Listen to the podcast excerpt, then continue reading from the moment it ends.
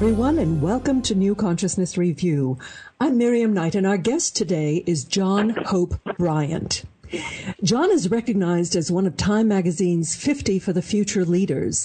He's an entrepreneur, author, and advisor, and one of the nation's most recognized empowerment leaders. He is the founder, chairman, and CEO of Operation Hope and Bryant Group Companies. He is the author of Love Leadership, and is the only African American best-selling business author. He served as chairman of the President's Advisory Council on Financial Capability, subcommittee on the underserved and community community empowerment, and he was appointed by President Obama in 2014 as a member of the President's Advisory Council on Financial Capability for Young Americans. He is also the co-founder of the Gallup Hope Index, the only national research poll on youth financial dignity and youth economic energy in the United States. He is also the author of a new book called How the Poor Can Save Capitalism Rebuilding the Path to the Middle Class. This is a fascinating book one we're going to discuss today, and I am so honored to have with me John Hope Bryant. Welcome, John. Uh, my deep honor. Thanks for your care and your interest. You know, I touched on a bit of your very impressive background in my introduction. Now, you were raised in a stable home with two loving parents. Your dad was a business owner. So please tell me how you came to do what you do today. Well, I mean, it's all role modeling. My my, as you just mentioned, my father owned his own business for 54 years. My mother told me she loved me every day of my life, and I was lucky enough to believe it. Um, and when I was nine years old, uh, a banker came in my classroom in uh, in Compton, California, and taught a course in financial literacy and home economics, uh, a course which doesn't exist anymore and it, the banker happened to have on a red uh, tie and a white shirt and a blue suit. It happened to be Caucasian, but it didn't matter what race he was. As far as I was concerned, he was the color of green, as in U.S. currency. And um, I remember asking the banker, "What do you do for a living? And how did you get rich legally?" And uh, the banker, after he left, told me that he uh, he he, he financed entrepreneurs and I just said, I don't know what an entrepreneur is, but I want to be one. and uh, it just changed my life. And um, um, I started my first business the next year, the neighborhood candy house, and put the liquor store out of the candy business uh, when I was 10 years old. Uh, and that kicked off the endorphins on the right side of my brain. um, um, and I was, and that was for the next 10 years. I, I was starting something, uh, and most of them failed, but it didn't matter because while the business might have been failing, I was succeeding as a person. My economic energy was getting organized. My optimism was being improved. My sense of resiliency was growing. I was taking no for vitamins. I mean, uh, I was succeeding. And uh, internally, building my sense of wealth. And of course, I define poverty differently in this book. How do you define poverty in the book? Um, half of poverty is just low self esteem. It's just lack of a, a lack of belief in yourself. Um, as I keep saying, and, and I'm trying to say this enough so that it just really pounds in people's consciousness. If you don't know who you are at nine in the morning, by midnight the same day, somebody's going to tell you who you are. Um, if you don't have confidence in yourself in this world, this world will eat you, will, will just eat you alive. I mean, you will not succeed. Uh, you can't get out of your bed sometimes and get out the front door uh, without being battered by the world without belief in yourself. You can't do this radio program, and Barbara can't produce it without fundamental confidence in yourself. Um, and so that low self-esteem, most prevalent in African American and uh, Native American populations because of their experience in this country uh, over generations, by the way, because everything is about role modeling and is at some point becomes embedded DNA as a, as a result of experiences. And success builds on success, and so does failure build on failure, uh, and becomes a culture uh, things that we can get over, by the way, but things that are embedded realities. Half of poverty, self, low self-esteem. Then you got the second part, which is role modeling and environment. Um, why do kids want to be rap stars, athletes, and drug dealers in inner cities? Because that's what they see. Mm-hmm. Nobody should be surprised that a kid grows up wanting to be a rap star, an athlete, or a drug dealer in an urban neighborhood because those are the only aspirational symbols of success that they see, and everybody's aspirational. Mm-hmm. And then the last part of, of poverty is is uh, is aspirations and opportunity. Uh, I'll only go back to the second part about the role modeling is environment. So basically, the, the visual there is if you hang around nine broke people, you'll be the 10th. Mm-hmm. So it, it, that then leads to aspiration, code word for hope the, person with the most dangerous person in the world is the person with no hope. And that then leads to opportunity. If you don't see opportunity in your life, you, you, you, you stop aspiring and striving before you even start. Think about kids dropping out of high school uh, at a 30 to 70 percent rate. They're, they're basically saying, you're not connecting education with aspiration, so why bother? You know, you, you kind of glossed over that sentence, but I found that incredibly powerful. You said that the most dangerous person in the world is a person without hope. And I was particularly um, mulling that over as I was listening to the news about what's happening, um, you know, in the Gaza Strip, in the Middle East, what's happening in the Ukraine, um, and what's happening in inner cities. When you lose hope, you actually have nothing to lose. And so I guess you you just will do whatever it takes to to restore that that sense of hope and self esteem. Well, that's precisely why we've launched Project 5117, um, city by city. That's why we're putting in place uh, our own ecosystem, uh, establishing the first ever private banker for the working poor, the struggling class, and the teetering middle class who make fifty thousand dollars a year or less. Basically, have the population is making fifty thousand dollars a year or less uh, in this country of, of all races, and they've got they got too much money into their money, and they are they are getting depressed, losing hope, losing faith, and we're losing role models, and the, then of course the negative role models are taking over.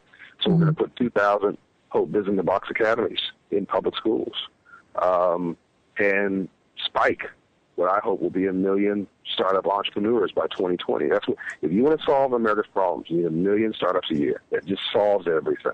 Because all job growth comes from startups, shootouts, entrepreneurs, and small businesses in year three through year seven. Now, your book is really focused on the American model of capitalism. It's it's very different from some of the models that you actually mention in the book, like the the Grameen Bank and, and microfinance. You um, actually want people to work within the capitalist system and make it work for them. And them actually is, as you keep on pointing out, it's the ninety percent. Yeah. Well, them is us. yeah. I mean, I mean, well, first of all, um, I think what Muhammad Yunus has done at the Grameen Bank is nothing short of extraordinary, and he's made an incredible impact on the world. And I think where there is no banking system at all, uh, putting together and putting in place a micro uh, credit and microfinance system for the least of these God's children is is God's work. But we don't have that problem in America and, and in, in France. I mean, there's a banking system uh, in every developed country. There is a banking system. It's just that people don't have any ready access to it, and it's not serving them. It's serving a very small, increasingly, it's very small elite. What's that joke? I can, I'll give you, my, I'll lend you money when you prove you don't need it. and and and and banking is the only industry that's not been commoditized in 2,500 years of modern man, uh, mankind history since the time of Jesus every other industry has been commoditized. I go through them in the book, uh, how the book considered capitalism in great detail. I go, I talk about the automobile industry. It was a, it was a toy for the wealthy. Not a toy, it was a privilege for the wealthy. The automobile, the uh, restaurants, uh, even indoor plumbing, toilets. I mean, you, you know, uh, refrigerators, uh, microwaves, I mean, cell phones. All these things were created for the, the, the privilege, but you can't create a market economy based on their privilege. So it was when all the least of these guys' children, you and me, got a hold of these things that they became sustainable. I mean, look, the largest retailer in the world is not even Marcus, is Walmart. Um, and the second runner-up is Target. I mean, you, in, in, in, in the stores that uh, the well-to-do go to are way down the line uh, in, in economic vitality and growth. Uh, so you and me are driving this economy, but we we, don't, we get little credit for it, uh, and and oftentimes because we never got the memo on how free enterprise and capitalism works, we have no idea how to participate in it, and then we assume that the system is rigged against us and must be designed for crooks and and and the, the always rich because we no matter how hard we work, we can't seem to get ahead, and that's and there's a reason for that. And by the way, when you can't figure that out, you become poor too. You lose hope. You start feeling like your children won't do as good as you you have, and you start uh, panicking, and you start uh, you start aching in your bones that, that you're working so hard, and don't seem to be getting ahead, and again, you got too much money into your money, and, and and life becomes about the grind versus about the dream. And but but when you never got the memo, when no one ever taught you how free, about free enterprise and capitalism, not for three months you didn't get the memo. 149 years, mm. then then life begins to make sense, and you stop feeling that you're a failure. There's something wrong with you, you're stupid, uh, or worse, the system is gaming you. You talk about a community whose culture was hijacked by thugs and the thug culture.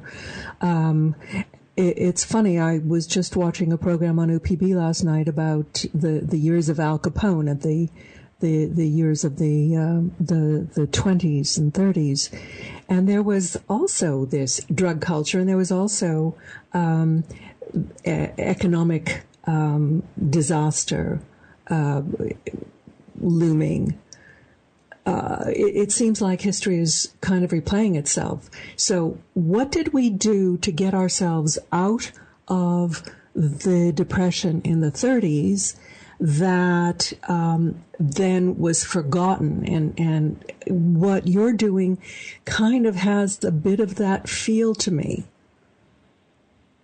You know, you're the first uh, uh, person since the book came out to ask such a a, a really uh, thoughtful uh, and I think visionary question.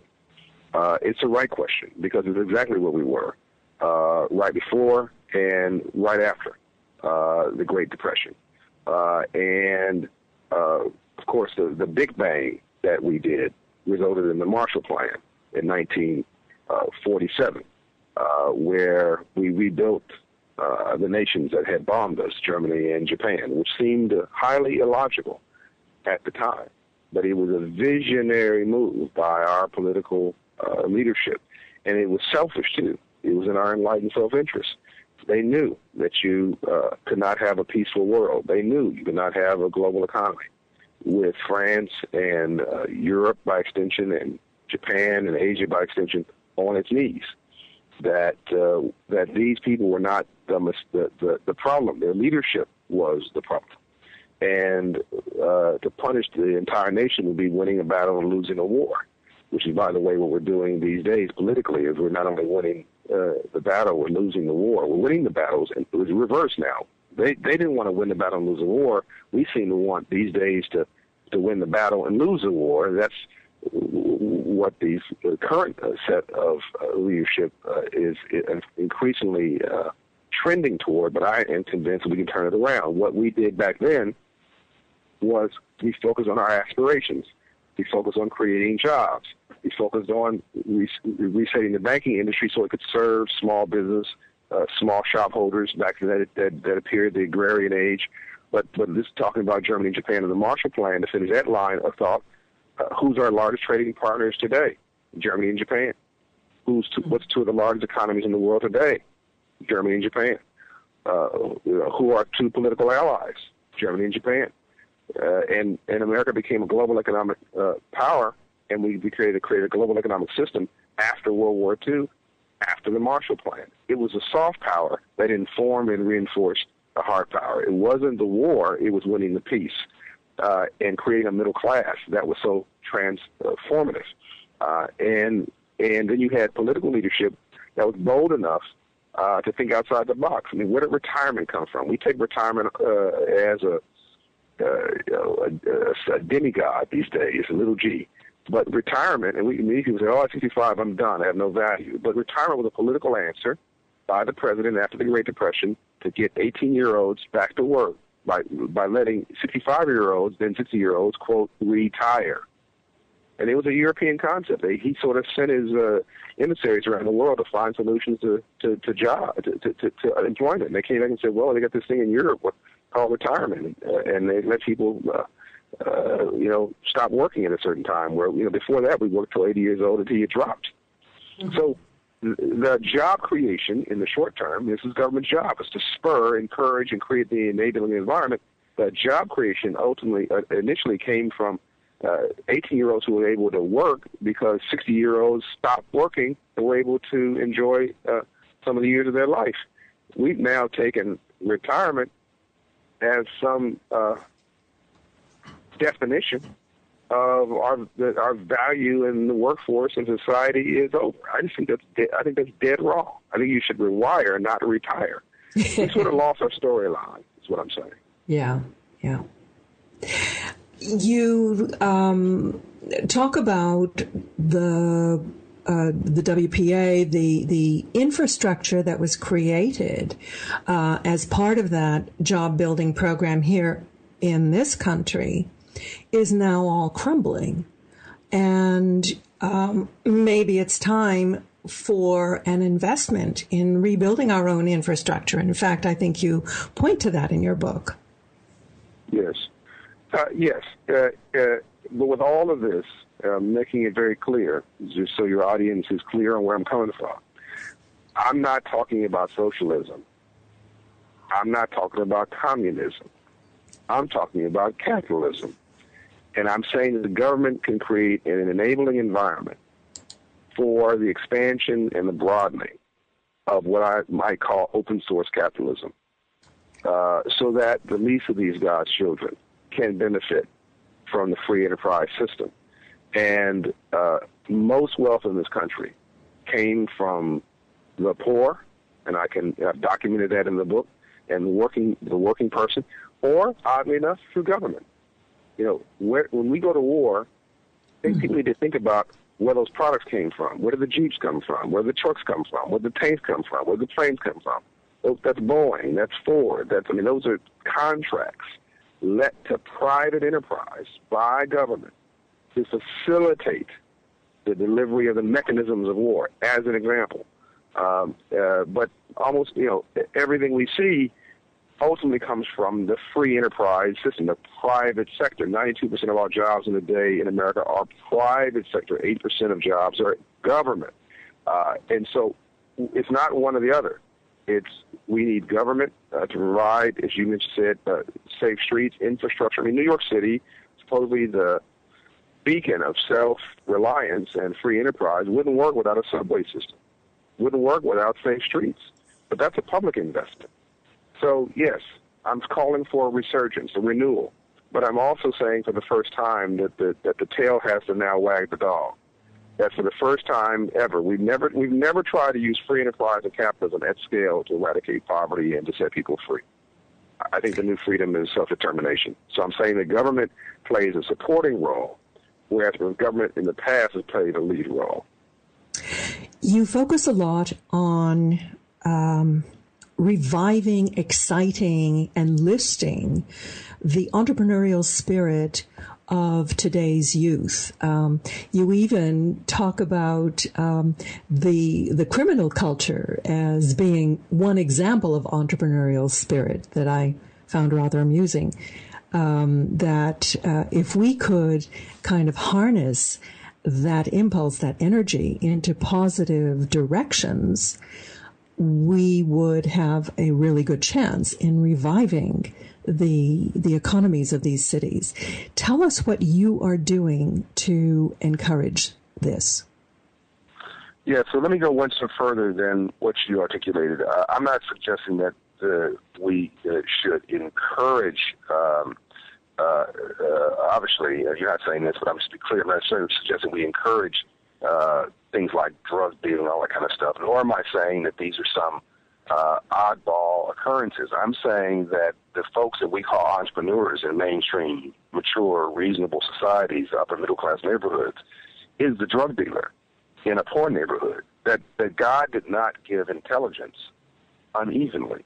He didn't just give intelligence to, to you know, wealthy, uh, white, Asian, whatever, whatever, whatever, upper income people, and then told all black, brown, supposedly poor. And by the way, there's more poor whites in America than poor anybody else, anybody who thinks this is a racial issue. Uh, but but the vision of people is that poor, poverty somehow black and brown and urban, blah blah blah. blah. But God gave intelligence equally. You just have in these low wealth environments no positive aspirational role models for success. So again, if all you see in your neighborhood are rap stars, athletes, and drug dealers, with everybody wanting to be aspirational, why is anybody surprised? The kids grew up wanting to be rap stars, athletes, and drug dealers. And my wife tells me that girls are wanting to be um, um, uh, not uh, what, what is it, Janae? It's not prostitutes. It's uh, uh, in clubs. These dancers in the club, strippers.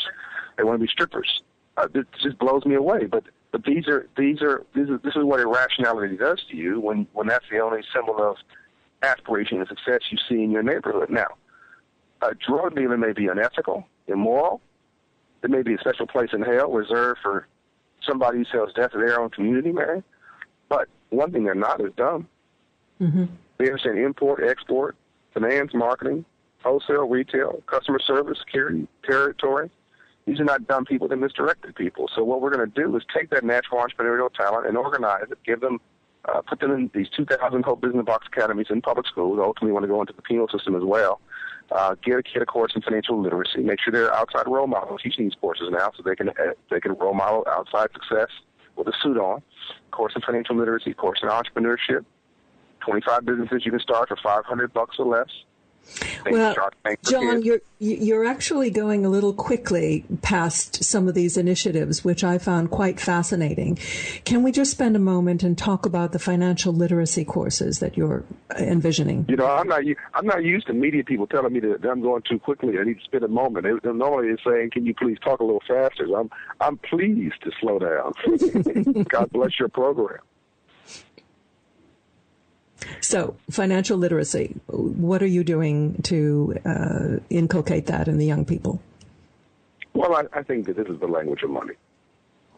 I mean, this is no different than you can't go to Japan and speak Russian and, and do and do very well. You can't go to Mexico uh, and speak Portuguese. Maybe some people will understand you, but most people won't. Uh, so you've got a whole generation, sorry, generations of people who've grown up in America, a capitalist country, who don't speak the free enterprise and capitalist language. Financial literacy is the global language of money. And when you don't understand the language of money and you don't have a bank account, you're an economic slave. So the first thing we've got to do is teach them the language of money. Now, now, if you want to put a kid to sleep, you give them a traditional financial literacy course. So we're not going to talk to them about 401k programs and the was retirement programs and an IRA account. I mean, she's just it's so boring. We're going to connect it to their aspirations, which is what I was talking about about the Hope Business Box Academies and the uh, startup grants and the pitch events. What do you want to do? Who do you want to be? Let's now tie your financial literacy into that dream and connect education with aspiration, and then all the lights come on. So we're going to uh, give them a language in not just money, but connect that to their road to their mm-hmm. desired mm-hmm. success. We're going to basically reintroduce them to their own God-given potential. Everybody is born with the potential to succeed. Everybody's born basically perfect, but we learn words. Now this is deep now, and we work. We learn words like can't, impossible. Uh, we learn negativity we learn uh, to be to be cynical, but we're born optimistic. What we learn, we we learn uh, that hope supposedly is uh, um, for the naive. That's what we learn. We want to unlearn those things, mm-hmm. and we also have learned what we're against. We become expert in what we're against, and we need to re-inject that with helping people understand once again what they're for, so that they can then operationalize that in their life. And that starts with a course in financial literacy. This should be required, K through 12, in, for every kid in America. We live in a free enterprise system. We're not teaching anybody the free enterprise system. It's just, we're just winging it. This is just crazy. Mm-hmm. Now, you also point out that particularly in poor neighborhoods, uh, where the the people with a credit score of 500 uh, do not have access to bank accounts, uh, to credit cards. They're then at the mercy of the, the payday lenders and really modern day loan sharks.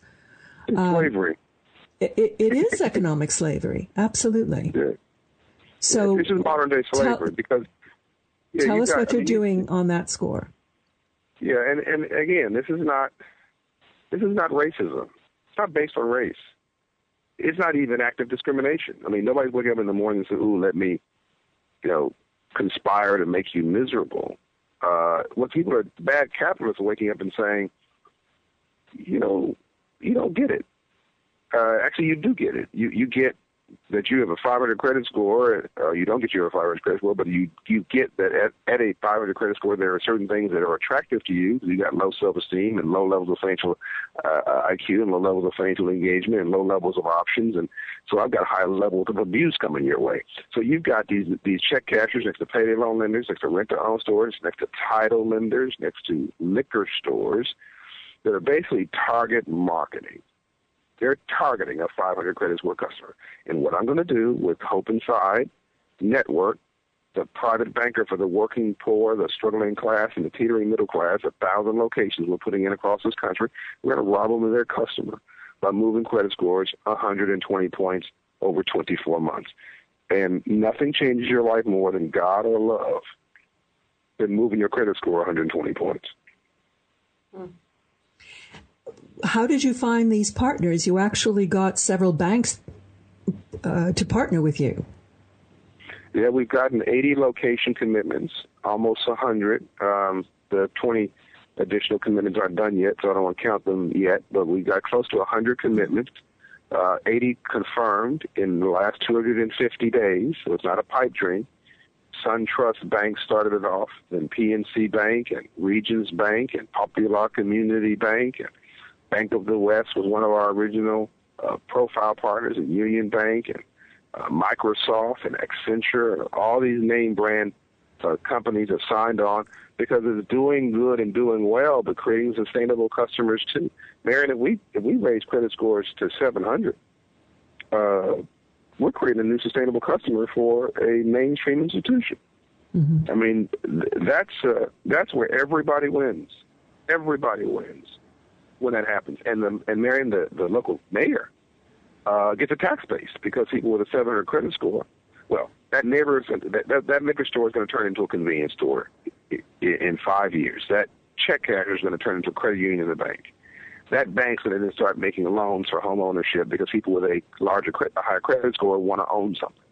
And they and, and half of employers require require a credit check, which makes so now you now you can actually go get a job. Now you got a job, uh, you're going to own something. You're going to pay taxes. You're going to pay property taxes. You're going to pay you're going to pay sales tax, and you're going to pay, and you're going to contribute to uh, payroll tax. Uh, that's what drives infrastructure investment in a city. That then mayor then has dollars for schools, for police, for roads and gutters. I mean, boom! That poor neighborhood now became an emerging market. See, it really ain't that complicated. Mm-hmm. You said that we don't so much have an economic crisis in America, but rather a crisis of virtues and values. Can you expand on that? Yes, that we're not human doings, we're human beings. Uh, Deepak Chopra, the great author, said we're not human beings having a spiritual experience, we're spiritual beings having a human experience. But life's all about energy and it's all about leadership. I'll, give you, I'll go, I'll give you two quick examples. One is uh, uh, uh, um, a pretty radical example. We have been thinking about solving poverty numerically, and uh, so what we do, we go, we go build new schools, and we give people new housing, and we, you know, and then we find that four, five, eight years later, it's all tore up, and things aren't any better because people aren't things. you give me the most tore up school the most toe up house on the most toe up block. And I didn't say tore. I, I said intentionally toe, as they say in my neighborhood, toe up. And, and give me a great crack leadership team. Let me pick my leadership team, and I'll just clean everybody's clock. My kids will be graduating from that school. We will revitalize those homes. We will we will create a block club. We will become our own community police, because it's a stakeholder's mentality. Nobody washes a rental car. If you don't own it, you're not going to take care of it. But we, but it all starts with people. Even on Wall Street, people are investing in companies, but they're really buying management teams. It's the management team that's leading the asset that's most valuable. So we're looking for love in all the wrong places, is what I'm saying. It, it is a crisis of virtues and values, but we're, we're identifying with the wrong metrics. If I give a homeless guy a million bucks, Mary, he'll be broke in six months. But that's what philanthropy has meant for the last 50 years. Mm-hmm. Yeah. You know, I was really struck in reading your book about the parallels between the kind of sickness of our society. And something I, I interviewed um, a Dr. Tien-Sheng Hsu um, last year. He wrote a book called The Secret to Healing Cancer. And he said that he is convinced that hopelessness about the future is the real cause of cancer. That when you need to trust your body and have self confidence and belief in the value of your existence, um, in order to to heal yourself if you come down with it or to avoid it. And when you when you think of that parallel in our society, we really do have this cancer of poverty. And I I just thought that you were so spot on when you said that the the fundamental problem was hopelessness. So um, yes, I, and I agree with that. I agree with that that uh, premise. Uh, a hundred percent. Somebody once said, and I think this is dead on, disease is dis-ease. Now, uh, are there carve-outs to this? Of course there are. If you grew up in an agrarian environment where pesticides were sprayed for 40 years on all of the plants and in the soil, and then that the pesticides in the plant and the soil embedded, and that those fruits and vegetables came into your house and you ate that for 30 years growing up, 20 years growing up, could you get cancer that way? Yes, you can. But most, uh, uh, again, we're 70% water. We're all energy. I think most disease is disease, is what exactly what the doctor said. I, I haven't been, I mean, I'm sure that something will happen to me at some point because life, that's life. But Mary, I'm, Mary, I haven't been sick in 23 years. I've been, I've been running Operation Hope for 23 years and I haven't been sick. And, and my, my chief of staff jokes that God knew I couldn't afford to get sick because I got to meet payroll every two weeks. but, but, but, you know, I, I just, my attitude and my optimism, I mean, I should be exhausted right now. I, I, I'm doing a day, a, a, a city a day. I'm doing interviews. I'm doing speeches. I'm still running Operation Hope. I'm on planes. I'm in cars. I'm in different environments. I'm in different hotels. And, and, uh, and I just get energized by these conversations. I get energized by the work we're doing. I get energized by having a client come to me and saying that they, they remember the 700 uh, credit score club. I get energized by a young person, 23 years old, walking up to me and giving me the business card, saying I'm a young entrepreneur. You've inspired me to take my life back. And all, all of a sudden, I, I'm no longer uh, without energy. And by the way, uh, if, if any of your listeners uh, experience being tired, this is a great example. Just go get a new job you, you, either you, you, know, you you got the wrong husband, the wrong wife, the wrong job, the wrong career. Because when you're doing what you're passionate about, you may be worn out, you may be exhausted, you may cannot type one more word before you get get re-energized, but you'll never be tired. Mm. You remind me of this comment that you made that. Um, no society can achieve sustainable success by focusing only on what it's against. Um, you're you're encouraging people, and incidentally, I think our politicians and pundits didn't quite get that memo. Um, what what should we be for? What is the kind of vision that you're holding that energizes you every day? Um, the, the the thing that energizes me. Well, let me back up and say that I think the reason that that our so-called leaders do that is that they don't know what the answer really is and they're faking it. Uh, the Bible says where, where there is no vision, the people perish.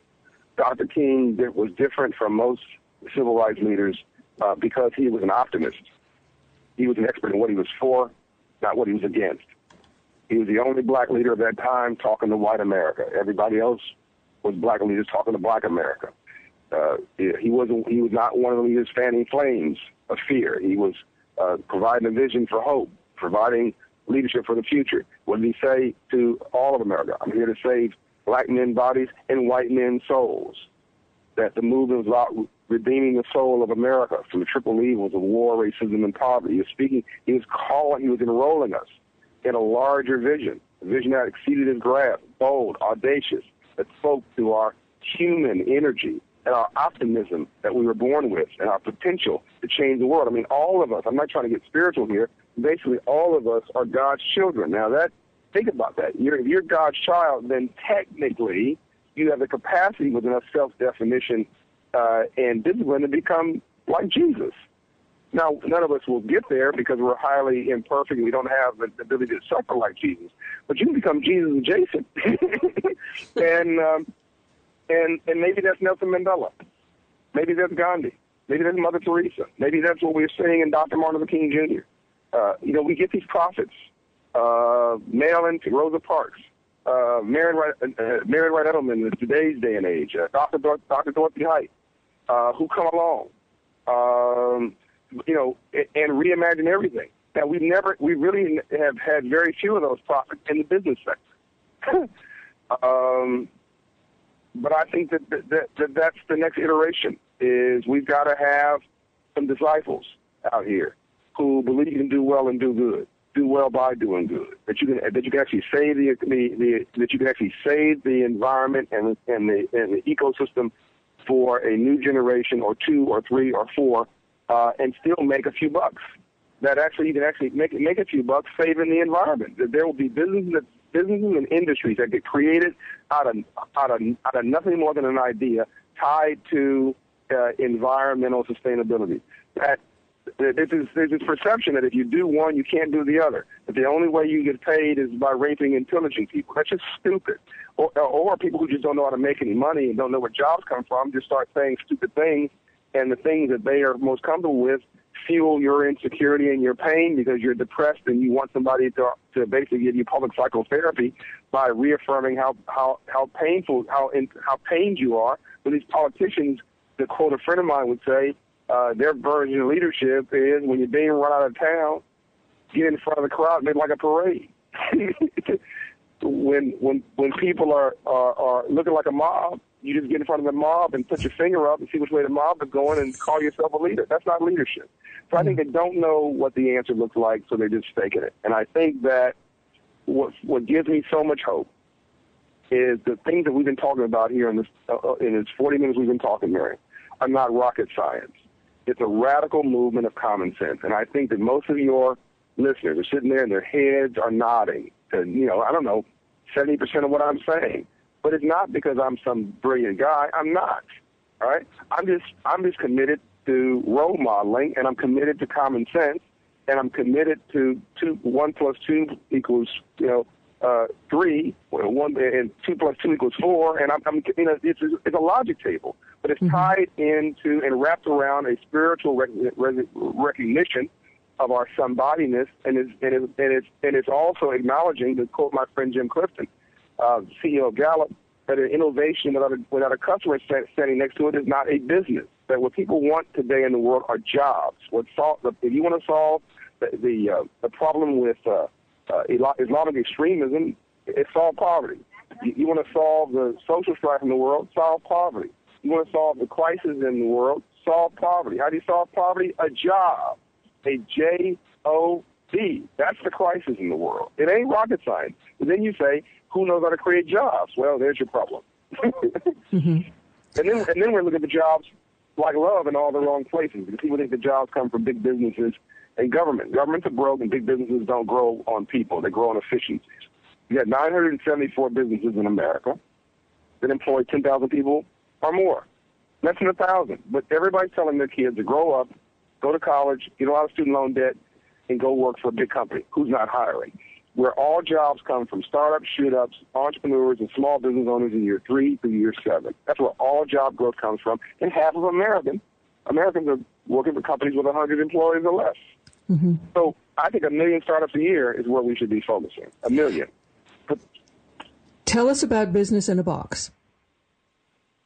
Uh, business in a box is where we're going to go into 2000 elementary, middle, and high schools. The tougher the school, the better. We're going to teach kids a course in dignity, values, a course in financial literacy, a course in entrepreneurship, a primer course taught by outside role models because, uh, for the reasons that I articulated earlier, and that as 5% of role models, every community stabilizes. That's the University of Illinois study that's cited in the book Tipping Point by Malcolm Gladwell. 5% of role models, every community stabilizes. Then we're going to give every kid 25 businesses they can start for 500 bucks or less.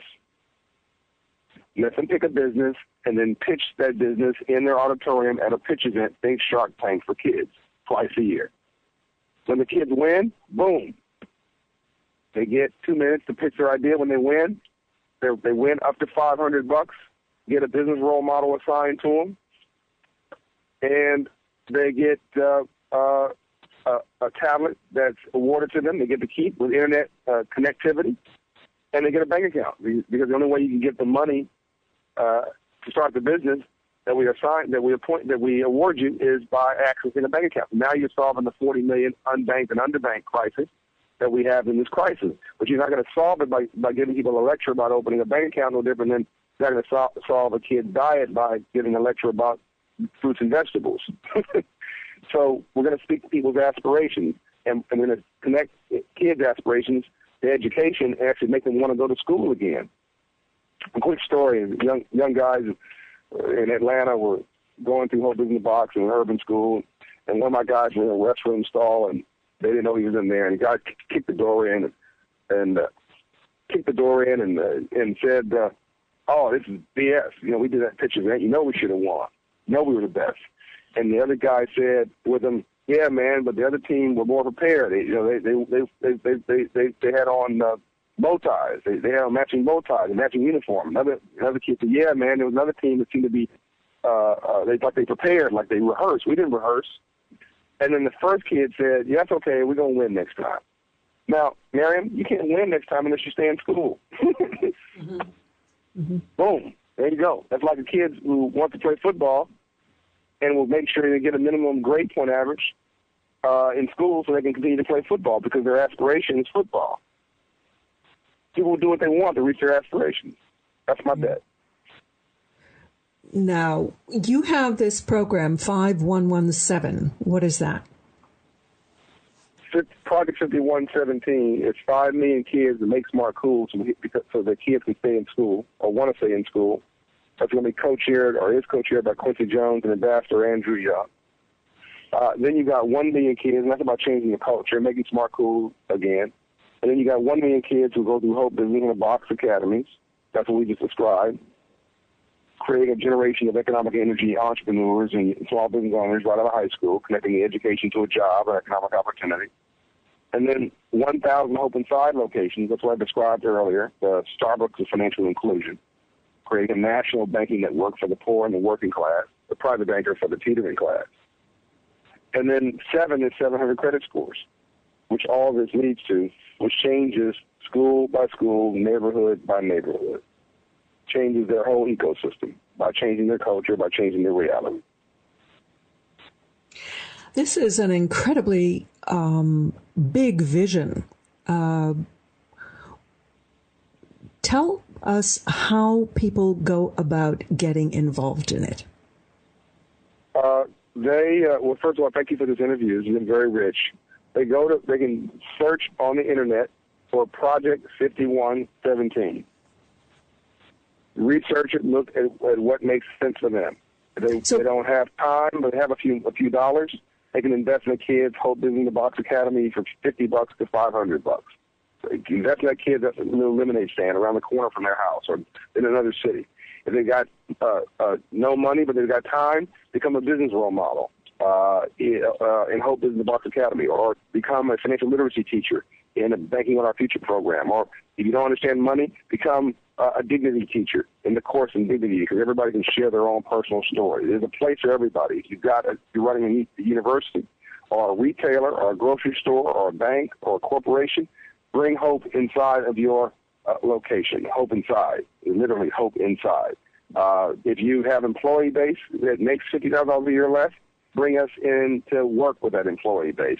There's something for everywhere, everybody, but basically we're giving free software, Miriam, free software for folks who make commitments to go change their own community. We'll give you all the tools to do it. Or you can encourage us to come in your neighborhood, and if we do, we bring in one of the intellectual property rights, the software solutions that we described in this program, uh, Hope Inside, Hope Business Box Academies, to help you create transformational change in your community. And I assume that you have um, multiple websites. What is, what is the main website that people should uh, check this out on? Uh, they can go to operationhope.org for Project 5117. They can go to johnhopebryant.com to get information on how to get a copy of How the Poor Can Save Capitalism, which is now a bestseller. They can, of course, always go to Apple, uh, Apple's iBooks and Amazon.com and Barnes & Nobles and others uh, to purchase a copy of the book. If you walk into the airport, go to Hudson Books. It's everywhere. You got mm-hmm. you surrounded. Let me ask you: Was Hope always your middle name? No, no. Uh, it's in, it's legal. It, it is my legal name. Uh, but about uh, ten years ago, uh, we had the courts uh, to legalize it because everybody was calling me John Hope Bryant, and business cards and not business cards, but plane tickets were being issued uh, in the name of John Hope Bryant. I couldn't get on a plane and go out of the country because my legal name and my nickname didn't match. So we just we just synced it up. That's fantastic. So, John, uh, what what message would you like to tie up this interview with? What message to to the American public? Uh, it's just very simple. Our best years are not behind us; they are ahead of us. That you cannot have a rainbow without a storm first that there's nothing wrong with you, there's nothing wrong with us, except that we never got the memo of how free enterprise and capitalism works, and that poor neighborhoods are actually emerging markets, and that that young lady works as a housekeeper in your house uh, is not a liability. Uh, she is the best of America's assets, and she's driving the largest economy on the planet with her consumer spending. She needs to be we need to taking care of her daycare. We need to be giving her a massage on her shoulders. We need to be brushing her hair for her. We need to make be giving her psychotherapy and counseling, whatever she needs to make her life better. We need to be supporting her uh, because she's driving the largest economy on the planet, and we need to be much more humble uh, about where solutions come from. We need to be about, what we're for and not what we're against. And we need to understand that rainbows only follow storms. You cannot have a rainbow without a storm first. Finally, let's stop bashing immigrants. This nation was created by immigrants. Everybody but Native American Indians uh, came here by boat, plane, train, uh, uh, but this place was not ours. We are all vagabonds. And once we get here, after a few generations, we start calling us Americans and everybody else those foreigners. Now, we need, you need to find a legal path in and all that kind of stuff. Great. But understand that 40% of all of the Fortune 500 companies are immigrant founded. We are the greatest nation in the world because of our diversity, not in spite of it. Amen. Amen. We've been speaking with John Hope Bryant about his book, How the Poor Can Save Capitalism, Rebuilding the Path to the Middle Class. His website is operationhope.org. John, Thank you for your work, and thank you so much for being with us today. My deep pleasure. Thank you so much. Remember that all the books we discuss are listed on our website, ncreview.com, along with many hundreds of books, reviews, interviews, and videos that might provide just the right message at the right time for you. Come and visit. The browsing is fine. Next week, we have a double header with two very interesting guests intuitive healer Patty Conklin and poet Frederick Glaysher. And now we're going to close with our track of the week by Amy Steinberg, one of my favorites called Exactly.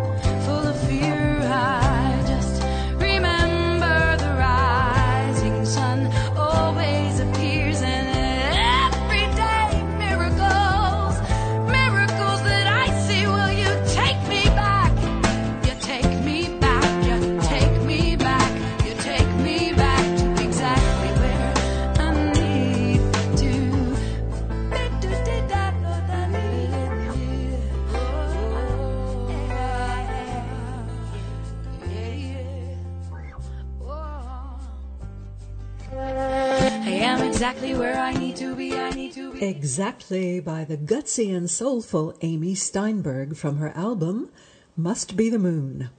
Amy sings of self love, open mindedness, and the holiness of everything. Look for her new album, Passion The Awesome Allness of Healing Love. Amy is a member of the LuminaryVoices.com Speakers and Performers Bureau, and her website is amysteinberg.net. Well, that's our show for today. I hope you'll join me next time. Until then, I'm Miriam Knight for New Consciousness Review. Thank you for listening. Goodbye.